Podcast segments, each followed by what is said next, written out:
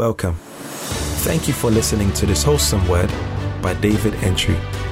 The words you catch will change your world. May your story change from this message. Be blessed. Colossians chapter 2, from verse 9 through to verse 15. For in him dwelleth all the fullness of the Godhead bodily, and ye are complete in him, which is the head of all principalities and power.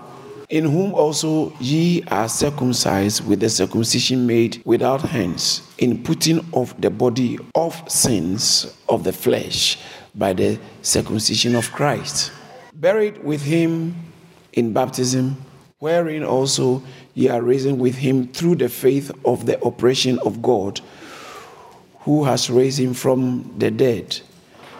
And you, being dead in your sins and the uncircumcision of your flesh, has he quickened together with him, having forgiven you all your trespasses, blotting out the handwriting of ordinances that was against us which was contrary to us, and took it out of the way, nailing it to the cross. And having spoiled principalities and powers, he made a shoe of them openly, triumphing over them in it. Here ends the reading of God's holy word.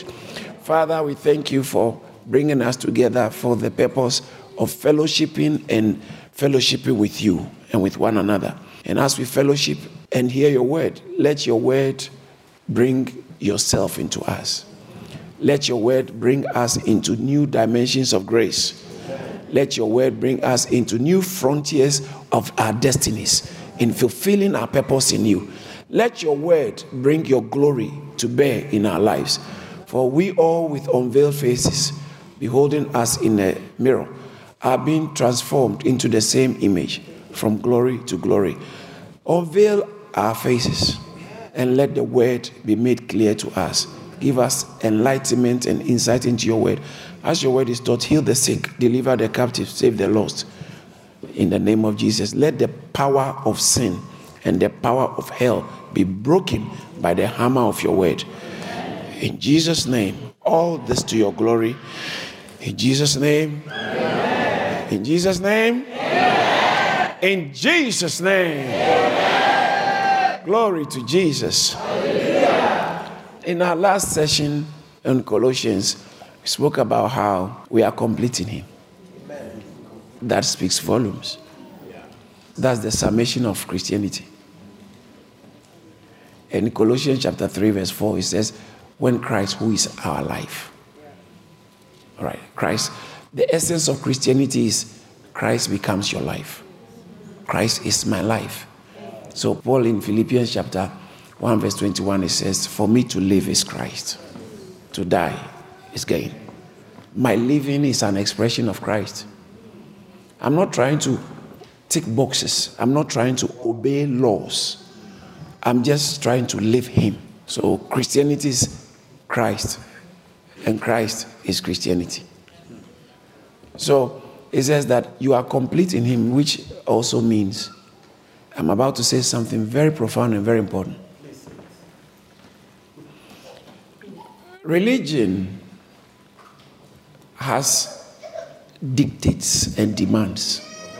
So, for you to be a very good religionist or a very good religious person, there are sets of laws or ordinances. It's ordained sets of ordinances that you are supposed to adhere to. You are supposed to follow. there's a way you have to pray. There's a way you have to laugh. There's a way you have to behave, and all that. As long as you can follow those sets of ordinances, religion teaches that it guarantees you access to the supernatural. So, religion is very much about sets of principles that one has to engage in to have a right standing with deity. So, every religion in the world has things people have to do in order to be right before God. Every religion. So it's normally said your sanctification, your, that's your right behavior before your justification, before your right standing. Christianity is not your right behavior that guarantees your right standing, else, that criminal on the cross could not make it to heaven because he hasn't behaved right. He didn't get a chance to behave, he just was stuck on the cross. And we all understood that he was a criminal. It wasn't like a miscarriage of justice, he was actually a criminal. He admitted it. He said to his fellow dying thief that we are suffering for our wrongs and we rightfully deserve to suffer what we are suffering. He knew it. In Luke chapter 23, verse 42 and 43, he told the other guy, We deserve it. But Christ is not dying for anything he has done. So, religion shows you what to do in order to be accepted by God. But Christianity says that if you can be in Christ, you are complete. So long you, you don't have to do anything. You are being in Christ makes you complete. The songwriter says that dressed in his righteousness alone, faultless stand before the throne. You being faultless before the throne, it can only be in the name of Christ. In Romans chapter 10, verse 3, it says that the Jews they were practicing their own form of righteousness. So he says that for they being ignorant of, did you see that? God's righteousness. God's, not that God's behaving right. No. This means that the God's righteousness is an acceptable. Uh, uh, what makes anybody acceptable before God? All right. So God has His own system that will make you acceptable before Him. It's called God's righteousness. The law was from God, but if you think you are going to obey set of rules in order to look clean before God, you can't make it because it falls below the standard of God.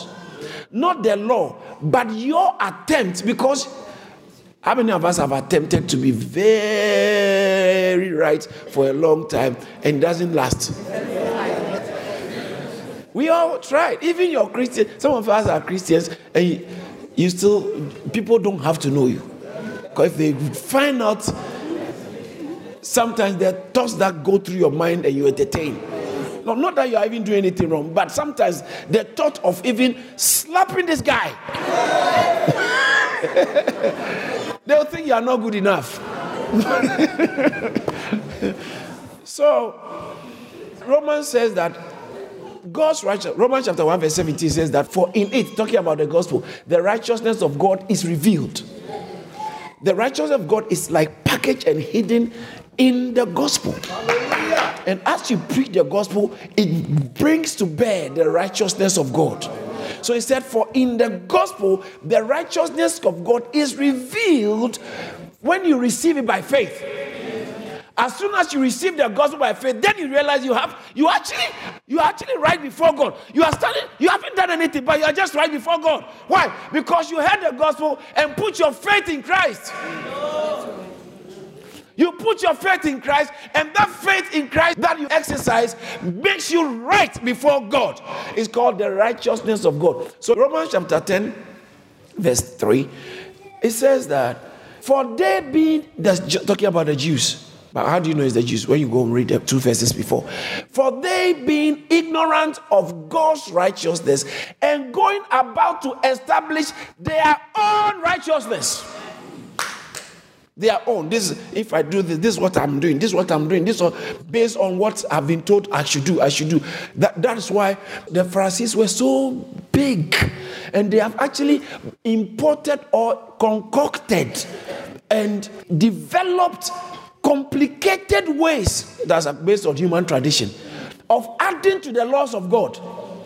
They've developed complicated. That's why I said that verse 8 talks about tradition. Colossians chapter 2, verse 8 He said, Beware lest anyone spoil you through philosophy and vain deceit after the rudiments of this world, not after Christ. Then he says that in Christ dwells the fullness of the Godhead bodily, and you are complete in him. All right. So, not all the things they are saying never makes you sufficiently acceptable before God. But if you can come in Christ, You actually, the righteous, you are complete when it comes to righteousness. So Romans chapter 10, verse 3, he said they trying to establish God, they didn't know, they are ignorant about God's righteousness. All people who practice religion are ignorant about God's righteousness. Because if you knew God's righteousness, you won't settle for this less. You will never attempt getting close to God based on how good you are behaving. So he says that having not submitted themselves unto the righteousness of God. Now look at the verse 4. Let's all read it together. For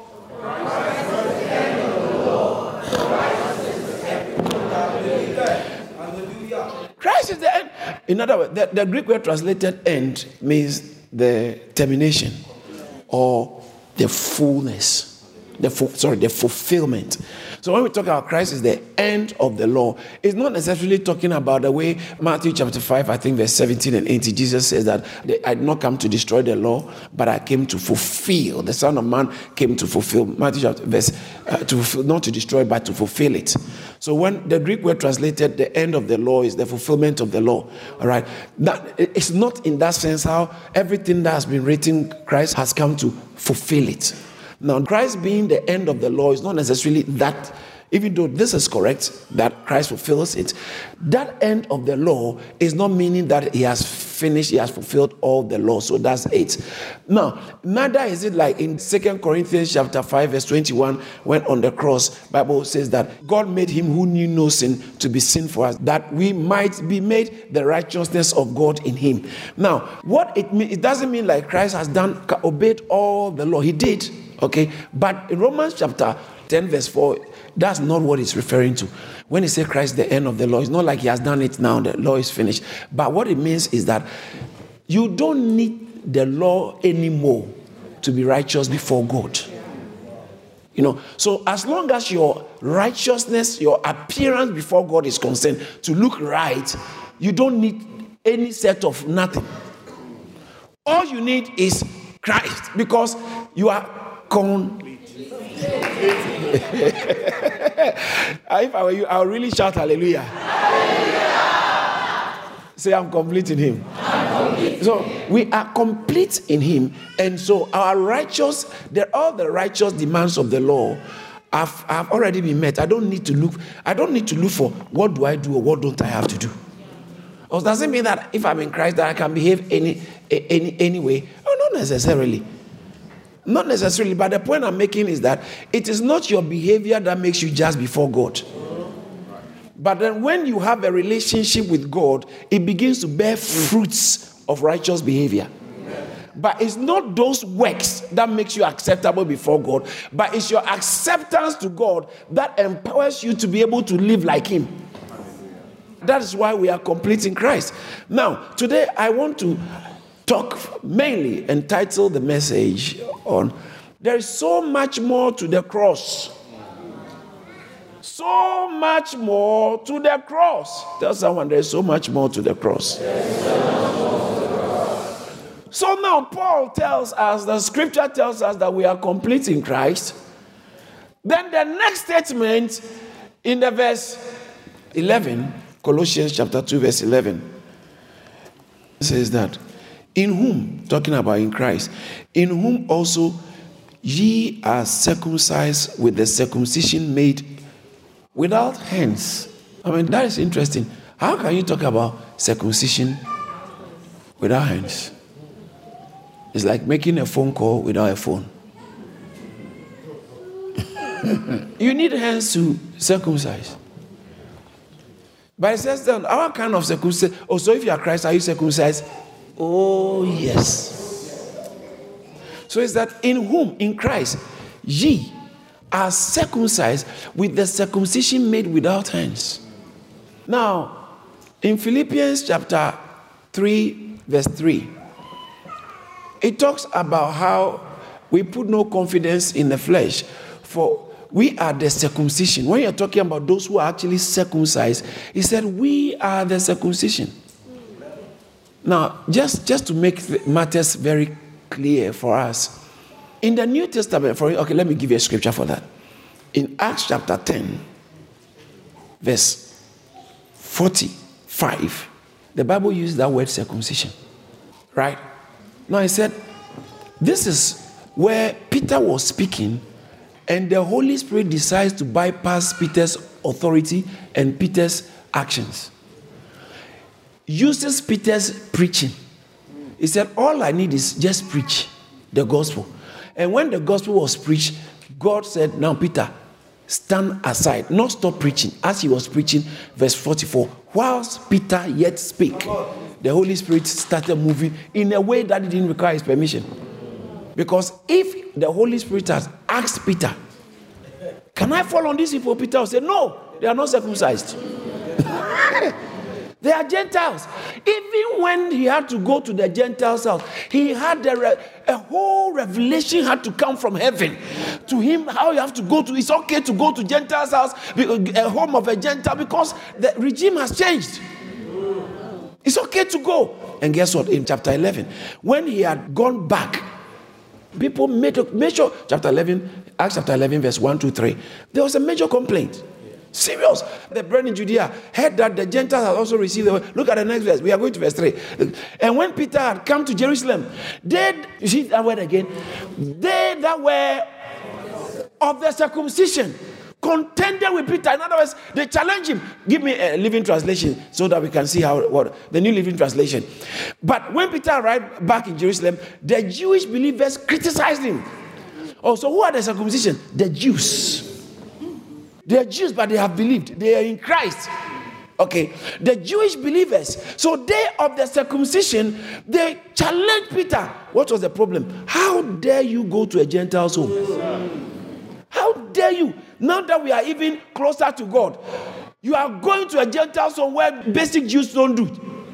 So they were importing Jewish systems, Jewish norms into Christianity and demanding that all Gentile believers, if you want to be a true Christian, you have to be circumcised. And so that's why Paul wrote the book of Galatians.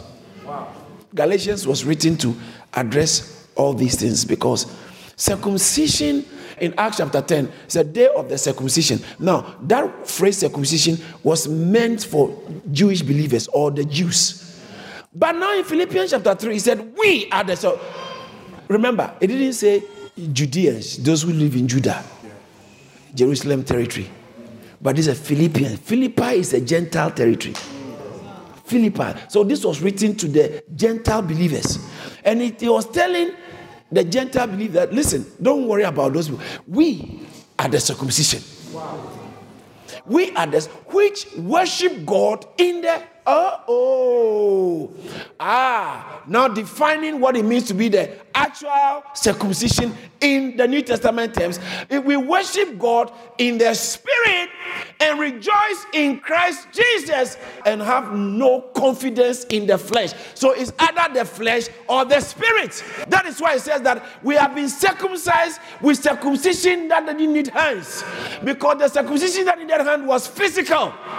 But there's another type of circumcision. Now, there's a, look, Romans chapter 4, verse 11 and uh, verse 12. That's a nice one. I think I quoted the last time. This is talking about Abraham.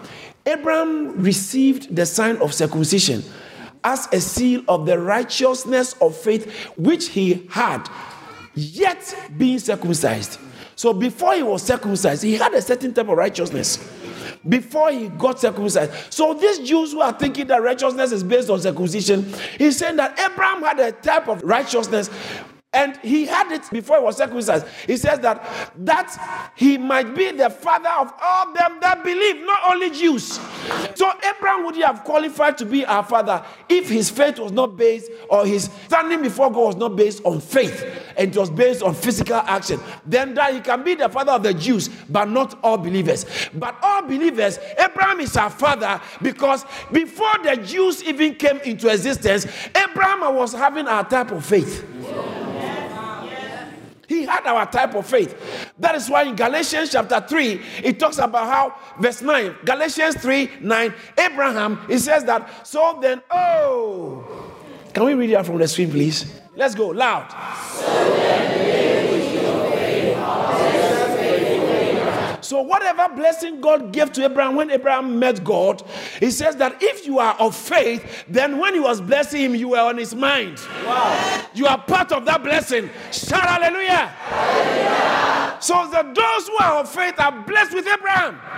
So now in Romans chapter 4, verse 11, he's talking about how for Abraham to be the father of all those who believe, he was able to exercise his faith and had a certain type of righteousness before he was even circumcised physically. But look at verse 12. Romans chapter 4, verse 12. And the father of circumcision to them who are not of the circumcision only, but who also walk in the steps of that faith of our father Abraham, which he had being yet uncircumcised. So he had a certain faith when he was in, and at the same time, Abraham is a very powerful man. At the same time, he's the father of all those who are circumcised. So for the physical Jews, he's their father. But the physical Jews said, You, you are not part of it. And now the Holy Spirit is saying that the physical Jews are the sons of Abraham, and we, are, in fact, Romans chapter 2, verse 29, that's even more powerful. Romans chapter 2, verse 29. Let's start from verse 28. Romans chapter 2, verse 28. this, this is getting quite interesting. You see, that's why you have to read your Bible. If you don't read your Bible, somebody will be telling you what the Bible is saying. and it might not be entirely so. So you have to read your Bible. For he is not a Jew, which is one outward neither is that circumcision which is outward in the flesh. Verse 29. But he is a Jew which is one inwardly. And circumcision is that, oh, oh, oh. Do you know that no one can use their hands to circumcise your heart? Not even a heart specialist. they can't circumcise your heart. That this is talking about not the physical heart, it's talking about the core of you. When you are born again, something has happened to the core of you. In putting away the flesh, when you are born again, you don't live comfortably after the flesh. So then, back to Colossians chapter 2, verse 11, it talks about how in whom ye, who are the ye? You and I you and I, the believers, those who are in Christ, in whom ye are circumcised with the circumcision made without hand, in putting off the body of sins, uh, the body of sins of the flesh by the circumcision of Christ. So circumcision really means putting out the sins of the flesh or the body of flesh. Putting it off doesn't you are dying physically, but it means that you are not living based on your natural and carnal instincts. That is that's what it means to be circumcised. What it means to be in Christ. But Pastor, it looks like what you are saying is very far from me, even though I'm born again. Am I, yeah, you are born again, but you are not living according to, after the spirit. You can be born again and still live after the flesh. Even though you have been circumcised on the inside, you are still practicing and living after the flesh. So there are many people who are born again and yet they walk in the flesh. That's why in Galatians chapter 5, verse 16, walk in the spirit so you don't fulfill the desires of the. They, unfortunately, your flesh never gets born again. It will never be born again, and it can't. That's why you still have your desires. You still have some feelings that you used to have before you became born again. Yes, sir. Yeah. It looks like you haven't changed, but the core of you has encountered the word of God. And that is why Paul in Philippians he said, Work out because something has been worked into you. That's oh, that's why we are accepted before God. Be careful when you are judging a Christian. You might be judging them based on the external, but God said, "That's my boy, that's to my baby, that's my daughter, that's my girl." God, why is he your girl? He's, he, he, he, still, he still stinks. She stinks. He stinks. You remember? Lazarus came from the dead. In John chapter 11, verse 39, Jesus said, Roll away the stone. Martha said, No, no, no, you can't roll away. The, the guy stinks. He stinks. He's dead for four days. He stinks. Some people who live with you, they look at you and they condemn you. They say, You say you are born again. And look at you. You say you are born again. And even some church people, Judaizers, Wow. All oh, they are interested in how you are behaving. They just keep monitoring your behavior, keep monitoring your behavior, keep monitoring. Your, and God is not monitoring your behavior. He's monitoring your relationship. He's monitoring your faith. And listen, listen, listen. That when you live by faith and you walk with Jesus Christ, the re- resultant effect is fruits of Christ showing your life. Don't try to do. Don't don't try to be doing. Don't try to be behaving right as a Christian. Live Christ. Be in union with Christ, and the fruits of your union with Christ will begin to show. That's the Christianity. Live with Christ. Be, your union with Christ produces works that glorify God. But religion makes you look out for works to do. So there are people who are busy ticking boxes, but their hearts are far from the box they are ticking. The point I'm making is that there are times that you can be ticking the boxes exteriorly, but this thing is not from the heart. And it says circumcision is of the heart. So you are not circumcised. It's if you are circumcised, this circumcision we're talking about, the Christ circumcision is from the heart. So, Pastor, how did that happen and when did that happen? Hold on, hold on, hold on. Not so fast. Not so fast. Let's go to the next verse. Colossians chapter 2, verse 11. Colossians chapter 2, verse 11. I read it again and then we'll get to the 12. In whom also ye are circumcised with the circumcision made with our hands, in putting off the body of the sins of the flesh by the circumcision of Christ. Watch this. Buried with him in baptism. He has also brought baptism. So circumcision and baptism kind of carry similar approach or similar implication. Now, baptism is not necessarily what saves you. When it comes to the Jews, when John the Baptist was baptizing, when they come and baptize, it's a sign that they have actually changed. I've changed and I've stopped. I changed my works, my approach, and the way I behave has changed. But Christian baptism is not what should begin the change. It's the circumcision, being in Christ is where the change begins. And then the baptism is just a highlight. It's baptism doesn't save you. Baptism doesn't give you something you already don't have through uh, in, being in Christ. It just it's like wearing the ring. Sometimes some of you are married, but some there've been one or two times you forgot your ring because you're in a hurry for an interview. did, did, did that mean you are not married? No. And there are people who have been wearing rings who are not married. so it's like some of us. I got I got baptized. I got baptized when I wasn't born again. Yeah. It was a religious tick box. And it was good. It's not evil in itself, but it doesn't mean squat. Until I found Christ or Christ found me. I think that's a better way of putting it. I was lost. It wasn't him who was lost. I was lost. Christ found me. Until I found myself in Christ and I got the Christian baptism, which is an identification with the burial of Christ.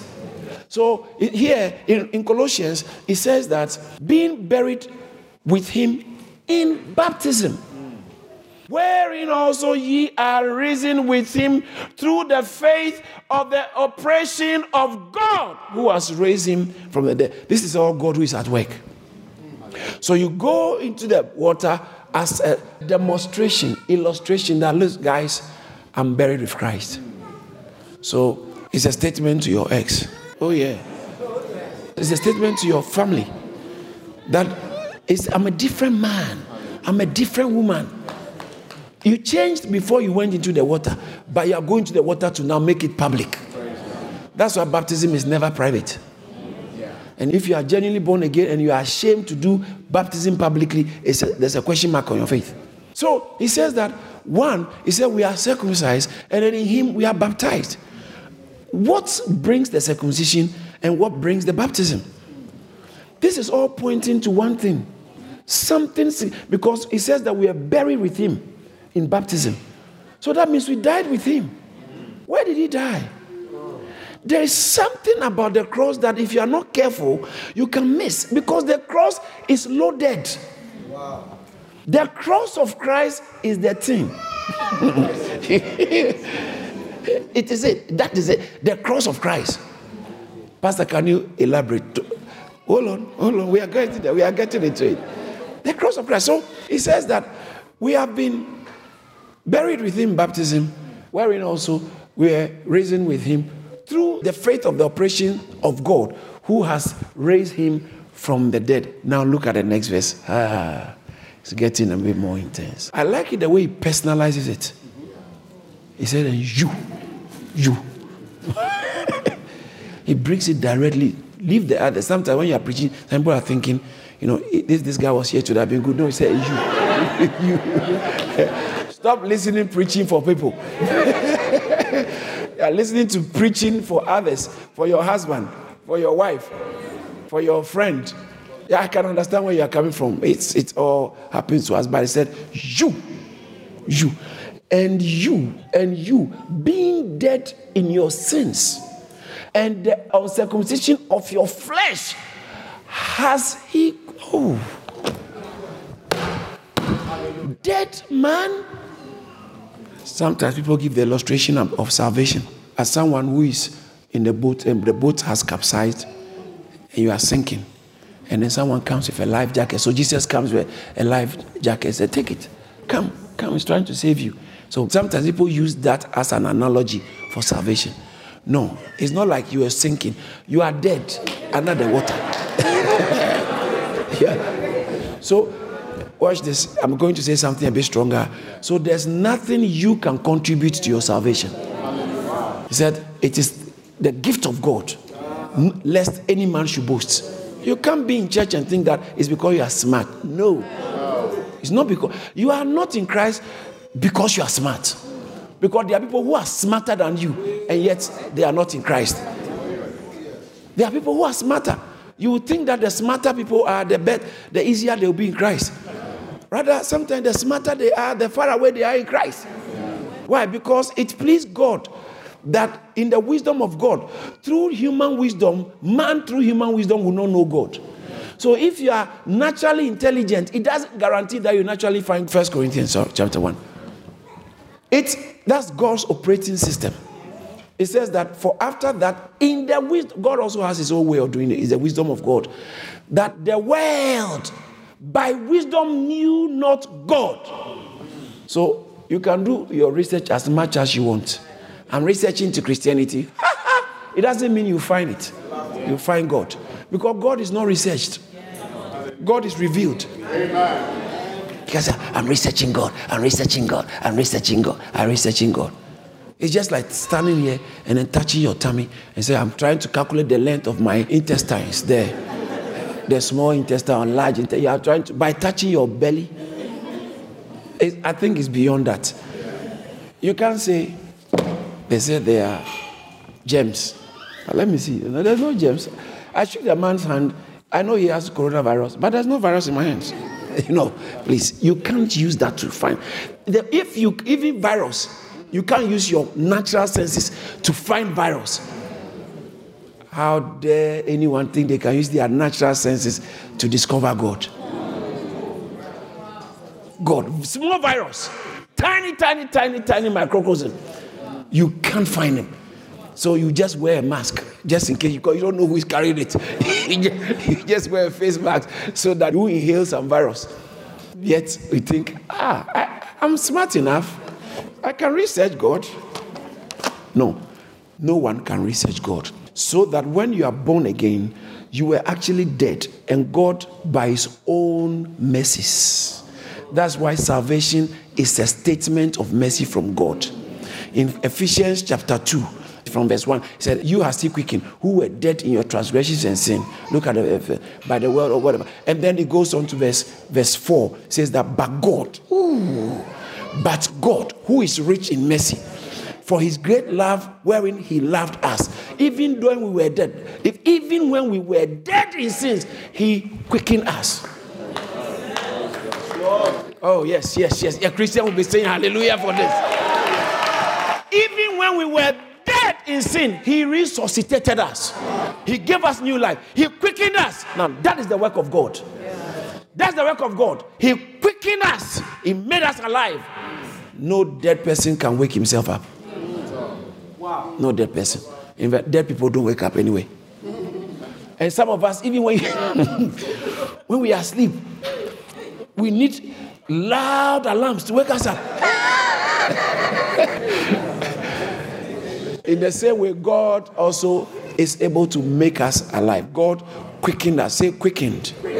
That's the word, the biblical word. He quickened us. So Colossians again, he says that verse 13, Colossians 2:13, and you being dead in your sins.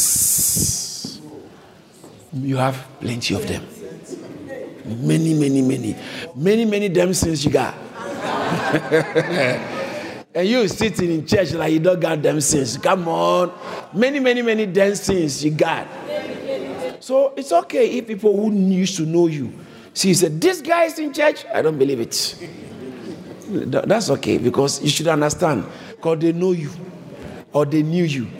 But the one they knew is buried with Christ. Hallelujah.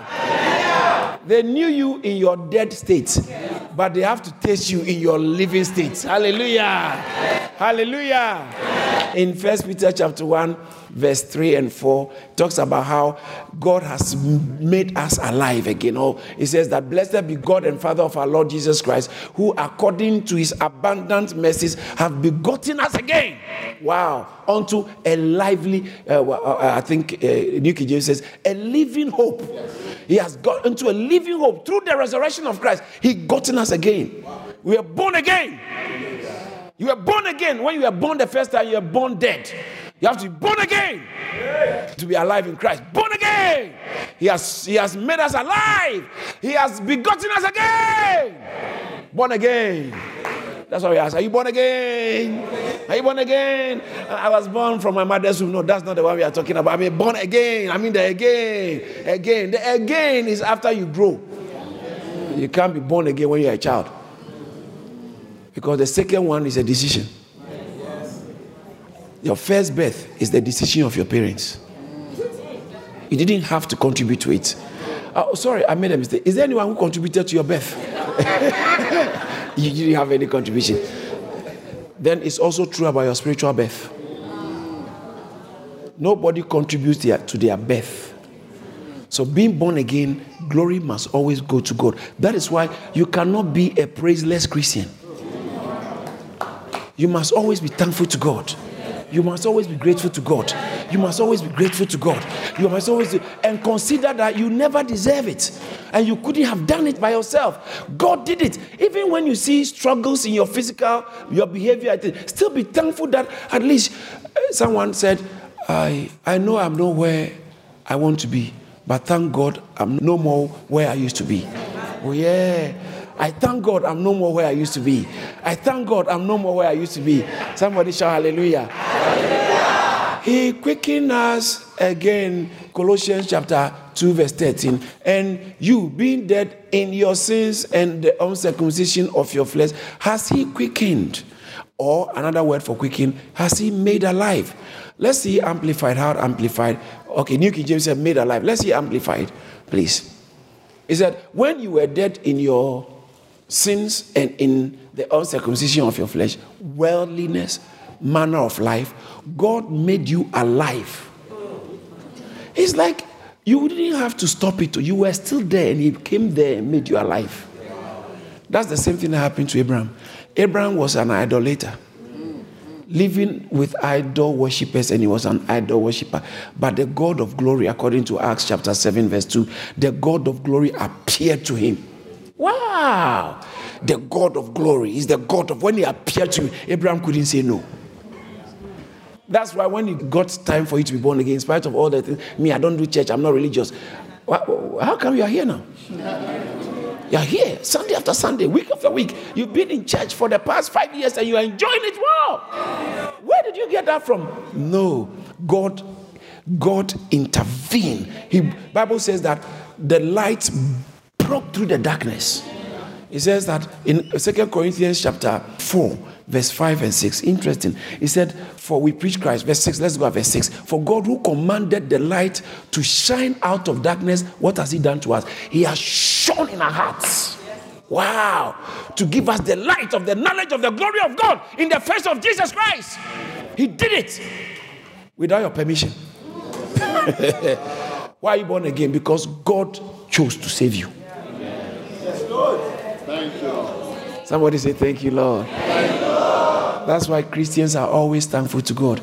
In spite of what might be happening in your natural life, which might not be favorable, there's always something you can be thankful to God for your salvation. Your salvation. I might not have money, but I thank God I have Christ.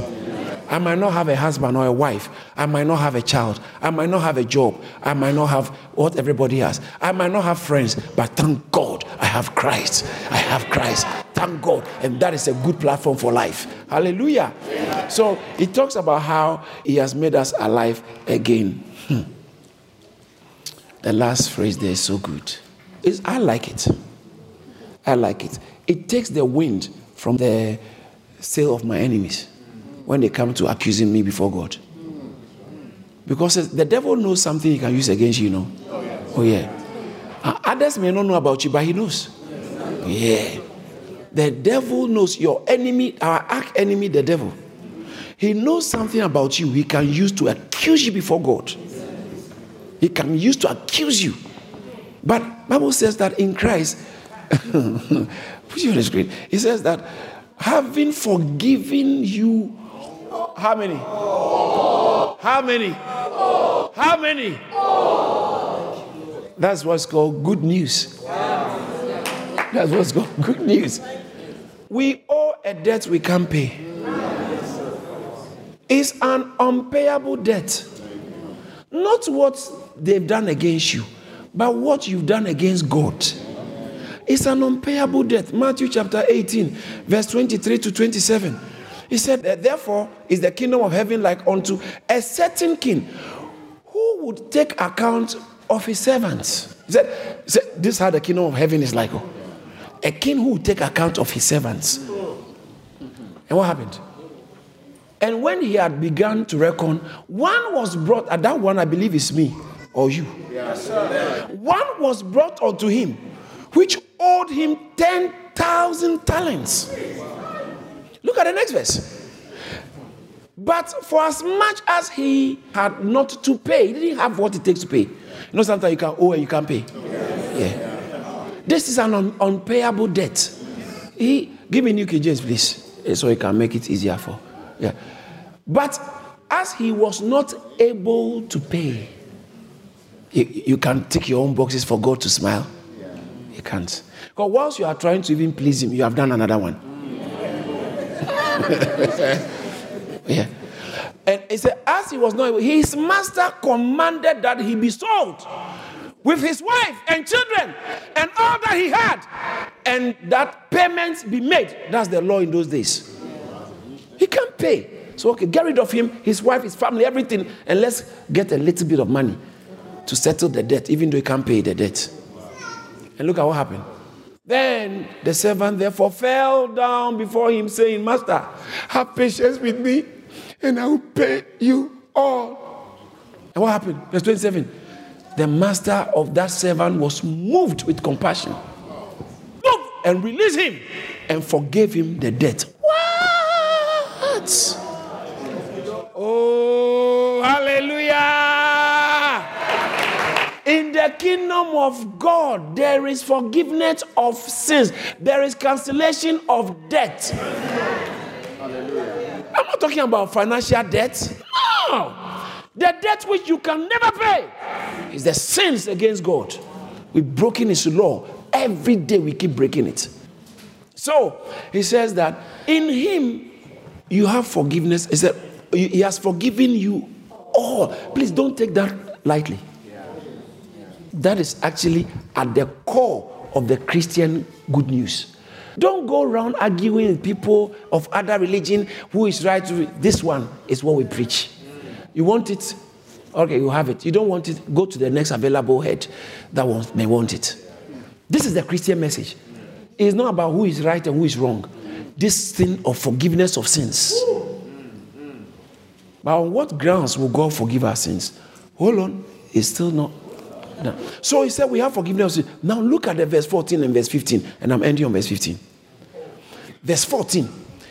Hey, let's all read that from the screen. Let's go.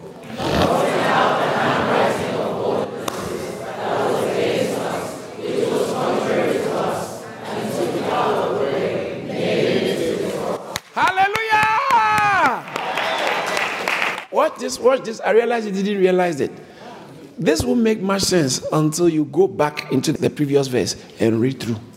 So it's like, yeah, make it, let's pick it from the last statement. Having forgiven you all your trespasses, watch this, blotting out. Oh, oh. So he just didn't forgive you. There are documents, there are written documents that show that you are a debtor. It's written and it's enshrined in his law. Ordinances. Ordinances there mean the Jewish traditions and the religious system that tells you that a Gentile cannot even mix with a Jew. These are ordinances. And that tells you the consequences of what happens to you if you sin. Listen, every one of us have broken the God's law. James chapter 2, verse 10. We are lawbreakers. oh, yes. You are a lawbreaker, or you were a lawbreaker. And outside of Christ, you even break more. He says that for whoever shall keep the whole law and yet offend at one point is guilty of all. So, James tells us that. Can you imagine a police officer stops you for going through red? He says, Officer, since I left the house 30 minutes ago, I've gone through only green. This is the only red I've gone through. So you, you have to let me go. No, no, no, no, no. It's like a necklace, a lady's pearl, okay, or chain. If it's broken at one point, all is broken. You can't wear a chain broken at one point. The law, if you break it at one point, you are guilty. So Romans chapter 3, verse 23 said, For all have sinned. All. So human being who is alive, there is a document, spiritual document endorsed by heaven, which is against you. Handwriting of ordinances. Now, those days, the word translated handwriting of ordinances, it means that those days when you owe, there is a certificate of debt that is handwritten. Yeah. Certificate of debt. So it's handwritten and you have a copy and your creditor also has a copy and then bailiffs. And sometimes, if you default, they put it, and it's notice board. It's pinned to everybody can see this guy hasn't paid. And then also, in those days, when they execute anyone, for your information, Jesus was not the only one who died on the cross, please. Please. When they executed anyone in those days that they used to execute people on the cross, Roman times, when it, anytime they executed anyone on the cross, they put the charge as a notice on their head. Not on their head, like on the on the cross. So everybody will read, ah, this guy went to kill seven people. That's why you, you will see why they've been crucified. So anyone who is crucified on the cross, their charges are nailed to the cross on their head. So you remember when Jesus died, Pontius Pilate wrote something, King of the Jews. And then the, the Pharisees said, No, no, remove it. Don't write that. It's not the king of the Jews. He said, What I've written is written. That's why you said I should crucify him. So his charges were king of the Jews. But Jesus Christ in Colossians, what we are reading now, in Colossians chapter chapter 2, verse 14, Bible says that blotting out, so that handwriting, certificate of debt that was against you. When he went on the cross, I'm going to get into the, the cracks. When he went on the cross, the cross was an interesting place. A lot was happening at the cross that meets the eye. The wicked and criminals who crucified Jesus were at the cross, right? His mother and some disciples were also at the cross. People were all walking. Jesus Christ himself was on the cross. You would think these are the only people on the cross. But behind the scenes, God was there also working. God started working on the cross. And you might think that's all principalities and powers were also there. The cross was crowded with witnesses and stakeholders on the cross. But what happened is that God Bible says that the handwriting of ordinance that were against us, he erased it. He had a big eraser. He said he blotted it out. Hallelujah. He brought it. Now, the ordinance there doesn't only mean the things that you have done wrong, but the law. There were things written in God's law. There are good things. Watch this. Watch this. The cross. It wasn't only when Jesus was dying on the cross.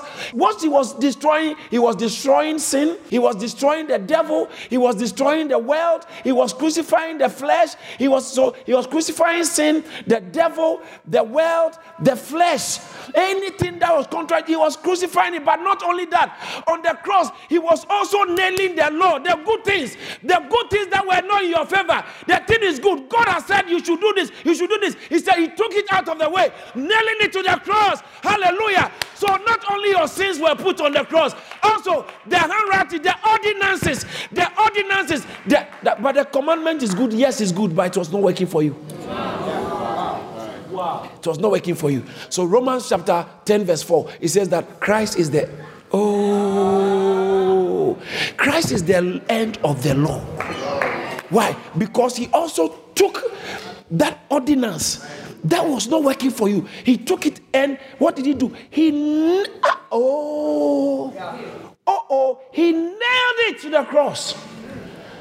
Three major things that God was doing on the cross from this text, verse 13, verse 14, and verse 15. Verse 13, He quickened us.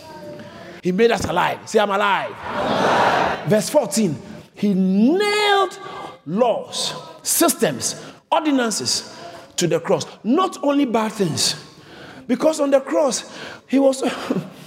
oh, I told you the cross was crowded, right? Who were around the cross? The wicked soldiers, the disciples, uh-huh. Jesus Christ Himself was there. And then what? Principalities. And I said, who else? God. What was, but what would God be doing there? This is Colossians chapter 2, verse 14. Brought in out the handwriting of. How about Ephesians chapter 2, verse 14? Ephesians chapter 2, verse 14. Look at this. This is sweet. This is good. For he himself, just talking about Christ. Give me New King James, please. For he, Christ himself is our peace, who has made both one.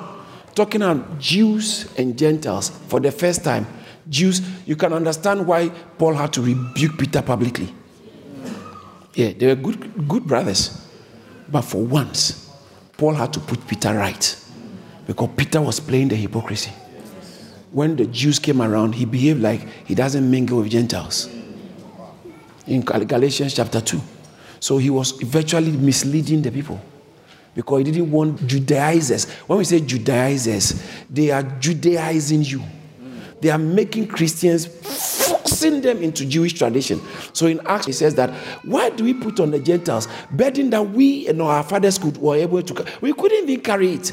Our fathers couldn't carry it.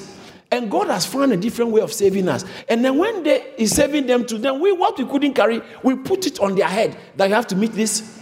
That's unfair. So Peter said, Why are you putting on the Gentiles what we know our fathers could not bear? We couldn't bear it. We couldn't bear it. Acts chapter 15. We couldn't bear it. Now, therefore, why tempt ye God to put a yoke upon the neck of the disciples, which neither our fathers nor we were able to bear? Why are you doing this to Gentiles? So the Jews were like that. Then some of the Jews still didn't understand that God is operating with a new system of grace. So when you become a, a Christian, they were imposing Judaistic rituals on you. They impo- that's what was happening in Colossae. In forcing people, you have to behave like a Jew. You have to start, start keeping Sabbath day. You have to. How can you say you're Christian? You, are, you, don't keep Sabbath day. Saturday is a, all that, all that, all that. They're forcing it on them, and so Paul had to say, "No, no, no. Listen, listen. You don't need that. One, you are completing. you don't need that, and all your sins have been forgiven." And so he had to contest with them to the extent that he had to, for once, rebuke. He said, I withstood him to the face. I told him to the face. Paul, apostle, telling another apostle. And when Peter had come to Antioch, I withstood him to his face. What? Why? Because he was to be blamed. What has he done wrong? Look at the next. What has he done wrong? For before certain men came from James, he would eat with the Gentiles. But when they came, because James was based in Jerusalem, when they came, he withdrew himself and separated himself, fearing those who were of the circumcision. He was fearing they would say, Why are you eating with Gentiles? And even Barnabas was carried. Look at the next verse. Peter's behavior. And the rest of the Jews also played the, hypo, the, the hypocrite with him. So that even Barnabas was carried away with their hypocrisy. Paul said, I, I, I put it to Peter, you are misbehaving. Wow. Later, Peter was writing his epistle of Peter. He said, Our brother Paul is a beloved brother. He wrote, he, he said he wrote things that are hard to understand, especially if you are not learned. Peter was commending the writings of Paul because Paul was in the right.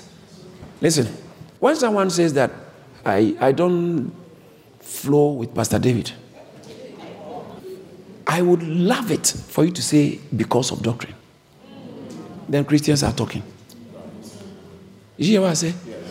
You say, I, I, I don't want to be in this church. And you say, because of doctrine. Oh, yeah, I think I agree with you. I agree with you. If your grounds is doctrine, that's, that's a good point. Because you must be so concerned about doctrine, your doctrine should, should determine where you fellowship. So if you have if you have concerns of doctrine, it is a legitimate biblical grounds to withdraw fellowship.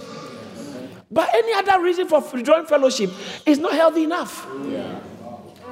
And let's allow people to disagree with our doctrines as long as both of us can go into the scripture and find out what the scripture says. Because that's why when you say, The Lord told me, the Lord told me, who can deny it? But if you say the Bible said, the Bible said, then we can all read and see if the Bible really said it. The Bible said it. So any Christian fellowship that is not built on biblical doctrine is not even healthy. You can, dis- even if it's your mother or father, you can disagree. Not disrespect, please. You can disagree and decide to withdraw fellowship. If you're someone I look to spiritually, and you begin to bring doctrines that are contrary to clear doctrine, you are telling me that you can't be saved by only believing in Jesus, but you also have to pray to angels. I will not disrespect you, I will still love you, but I can't have fellowship with you. I, can't, I, can't, I can't have fellowship with you. We can discuss, but our fellowship should be on the grounds of doctrine. So he said, I withstood Peter to the faith because his behavior was not doctrinal. I withstood Peter. And so then, going back to the Colossians, he says that he on the cross, when Jesus was on the cross, God was also working. What was he doing? He said in Ephesians chapter 2, verse 14, For he is our peace. He himself is our peace. We have made both one and broken down the middle wall of separation. Whatever discriminates between people. Okay? Uh, black, white, green, blue, male, female, employed, unemployed, married, not married, that, this. Whatever, whatever this brings discrimination in our koinonia, in our fellowship. Christ paid a heavy price on the cross. He was also removing that thing so that we can have Christian fellowship. So on the cross, he also took away the, the discrimination that naturally exists amongst human beings. God, discrimination is natural. There are people you will never get on with by virtue of your background, your race, your color, something. It depends on your way, your way of thinking or your political stance or your, your political party. There are some people you know, when it comes to politics, you, you don't fellowship with them. Uh, yeah, even football, thank you. Even football, Arsenal and Chelsea and all those. I might be Peckham United. And you are Kensington divided. and we are rivals when it comes to football. But when it comes to church, we are brothers. We don't care about football we don't care about gender. We don't care about race. We don't care about status. Because Christ has paid a big price, taking it out of the way, putting it on the cross. Put it, nailed it to the cross. Look at that. He says that for himself is a peace. Uh, Ephesians 2:14. For himself, who has made both one and removing and has broken down the middle wall of separation between us. Now look at the next verse. He didn't only remove this thing, but he abolished the enmity in his flesh. That's on the cross. He used his flesh. He was that enmity that exists amongst human beings by virtue of different backgrounds or different persuasions. Even the law of commandment contained in the ordinance has appeared again. For watch this. Give me New King James, please. So as to create in himself one new man from the two, thus making peace. So watch this. He wasn't only nailing the ordinance that against us to the cross, he wasn't only removing the middle wall of partition, he was also creating. On the cross, creation was going on. He was creating in himself one new man. That, that's another term for the church in the Bible. One new man making, creating one human. Verse 10 of Ephesians chapter 2. Look at the verse 10. Look at the verse 10, just quickly. For we are his workmanship, that's God's workmanship, created in Christ Jesus. So, Genesis chapter 1, first day he created, second day he created, third day he created, fourth day he created, sixth day he created man. And seventh day, what happened? He rested. And then the next time he created was when Christ was went to the cross. And the cross work was a creation. So God was also there on the cross. Wow. But he wasn't the only one there. And Christ was not only also removing separation, he wasn't only blotting out the handwriting and nailing it to the cross. He wasn't only crucifying the flesh. He wasn't only dealing a blow to the devil. He wasn't only removing sin, paying for sin. Something was also happening there on the cross. That's the verse 15, and then we'll finish on that. Look at verse 15. I love verse 15. Colossians chapter 2, verse 15. Ah. Let's all read it aloud from the screen. Let's go.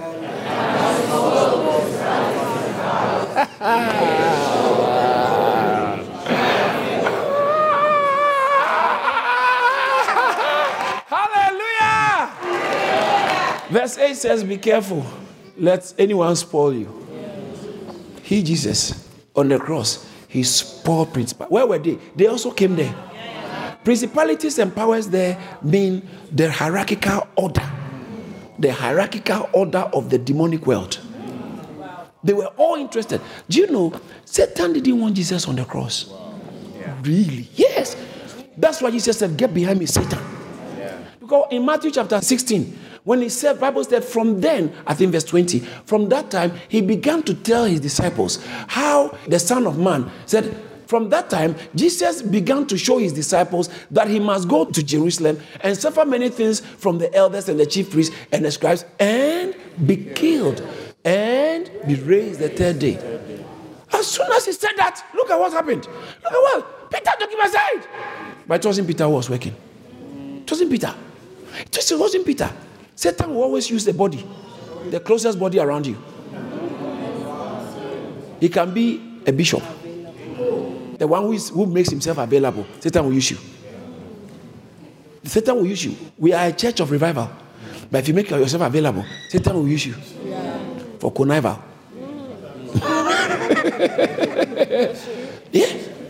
Satan likes using family members because they have our interest at heart generally.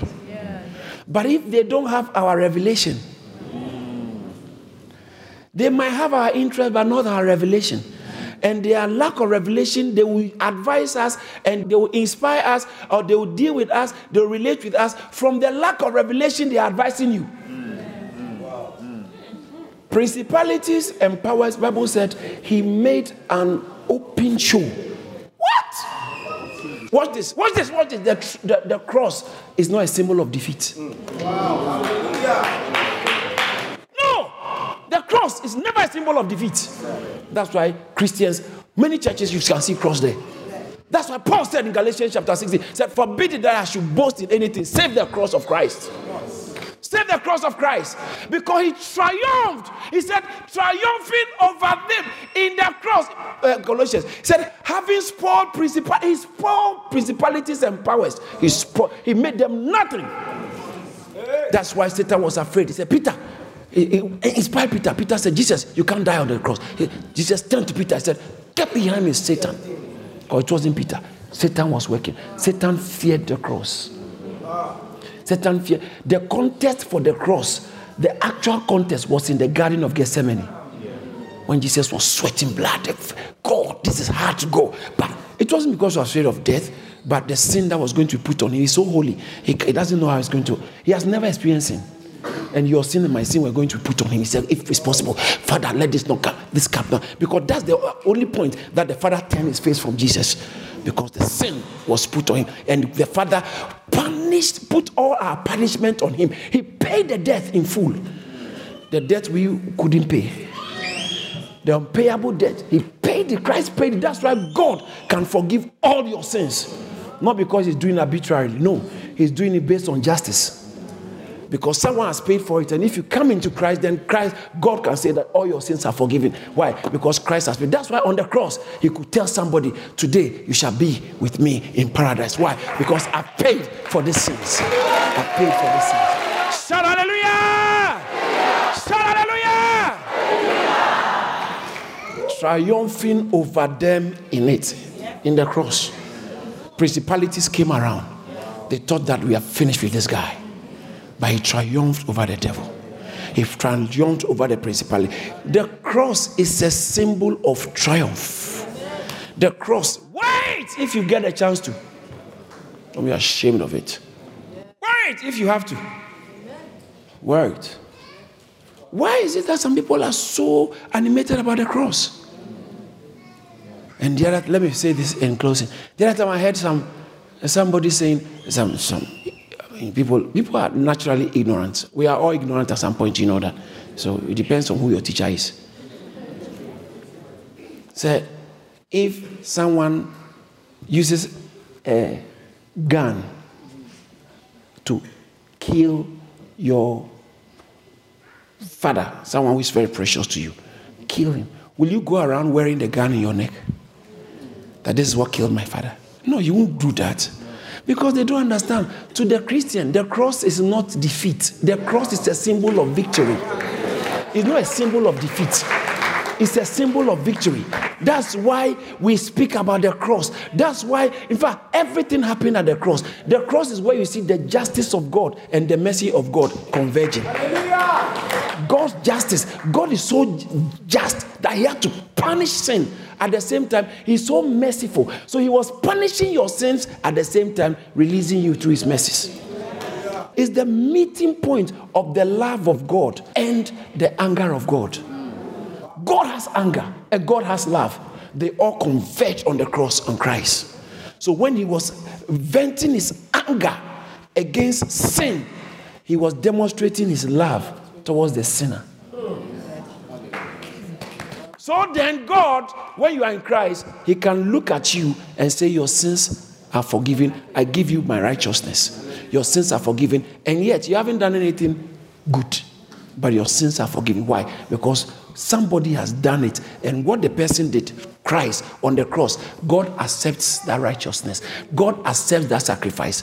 God accepts it. So let me add this scripture. In John chapter 16, verse 9 and verse 10. In John chapter 16, he said, When the Holy Spirit comes, he will convict the world of sin. Why? Because they do not believe. The world, verse, verse 9, please. The world of sin because they do not believe. Sin before God is not so much based on what you do, it's whether you believe in Christ or not.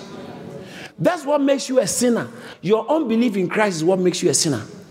He said, of sin because they did not believe. But look, of righteousness, because I go to the Father. Hallelujah! Christ says that my ascension to God is the grounds of the righteousness that God can credit you. Because what? The, Christ's righteousness is the only righteousness God can accept. Every other righteousness is below standard. Christ went and showed his hands and presented his righteousness. God said, I accepted this. And he presented it on our behalf so that when we go to God in his name, when we go to God in Christ, we are accepted just as Christ was accepted. Hallelujah. There is so much more to the cross. The cross is not a symbol of defeat, it's not a symbol of sorrow, it's not a symbol of shame. The cross to the Christian is the symbol of joy, of victory, of pride, of celebration. Did you receive something? Come on, let's celebrate Jesus. Thank you for listening to this message by David Antwi. You're welcome to connect with David Antwi on Facebook, Instagram, Twitter, and LinkedIn. You can also find more spirit filled messages from Charis Church on YouTube and all relevant streaming platforms. Don't forget to subscribe, like, and share the message. Be blessed.